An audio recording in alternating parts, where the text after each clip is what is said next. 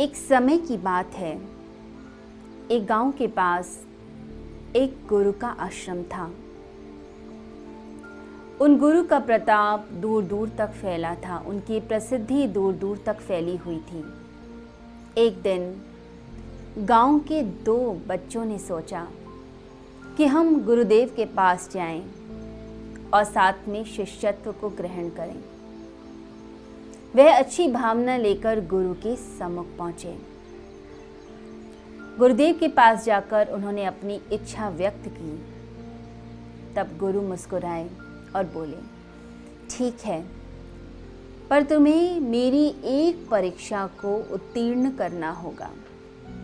यदि तुम मेरे एग्ज़ाम में पास हो गए तो तुम मेरे शिष्य बन सकते हो।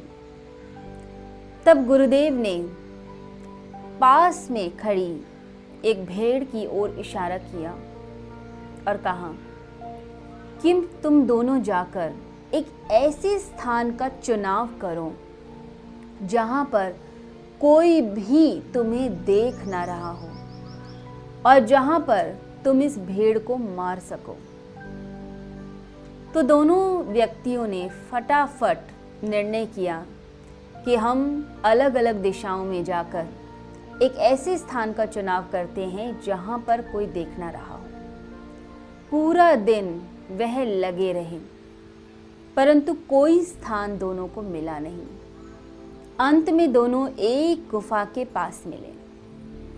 गुफा को देखकर उनके मन में आशा जगी, शायद यहाँ पर कोई जीव जंतु ना हो, कोई प्राणी ना हो, कोई देख ना रहा हो। जैसे ही गुफा में घुसे देखा चारों ओर अंधकार। कोई प्राणी नहीं, कोई भी व्यक्ति नहीं जो देख रहा हो। तो दोनों के दोनों गुरु के पास भागते रह आए। तो सबसे पहले व्यक्ति ने बोला कि, गुरुदेव, मुझे ऐसा स्थान मिल गया है जहाँ पर कोई भी नहीं है, कोई प्राणी नहीं है, कोई भी देख नहीं रहा। वहाँ पर इस भेड़ को मारा जा सकता है। दूसरे ने कहा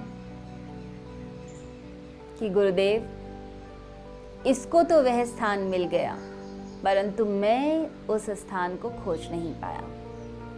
तब गुरुदेव बोले, क्यों? तुम भी तो उस गुफा के समीप थे, क्या तुम्हें वह गुफा नहीं दिखाई दी? तो दूसरे व्यक्ति ने कहा कि, मुझे गुफा दिखाई दी, मैं गुफा के भीतर भी गया।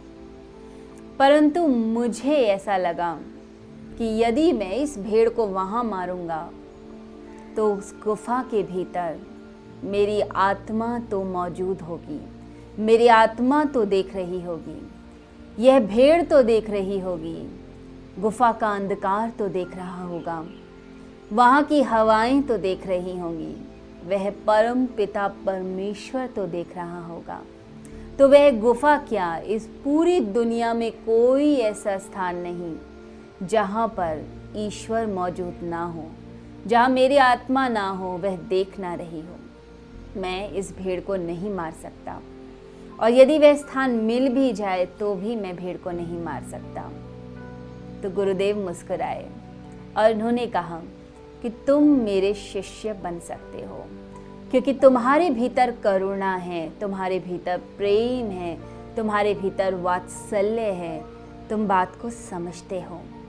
तो जिस व्यक्ति के भीतर प्रेम, करुणा, वात्सल्य की भावना होती है, वही व्यक्ति ईश्वर के समीप जा सकता है। ध्यान के माध्यम से, साधना के माध्यम से हम ईश्वर के समीप पहुँचते हैं, क्योंकि हमारा हृदय कोमल हो जाता है, करुणा से भर जाता है। तो आइए, आज के दिन हम योग साधना के मार्ग से अपने हृदय को प्रेमपूर्ण बनाएँ और करुणा से भरें।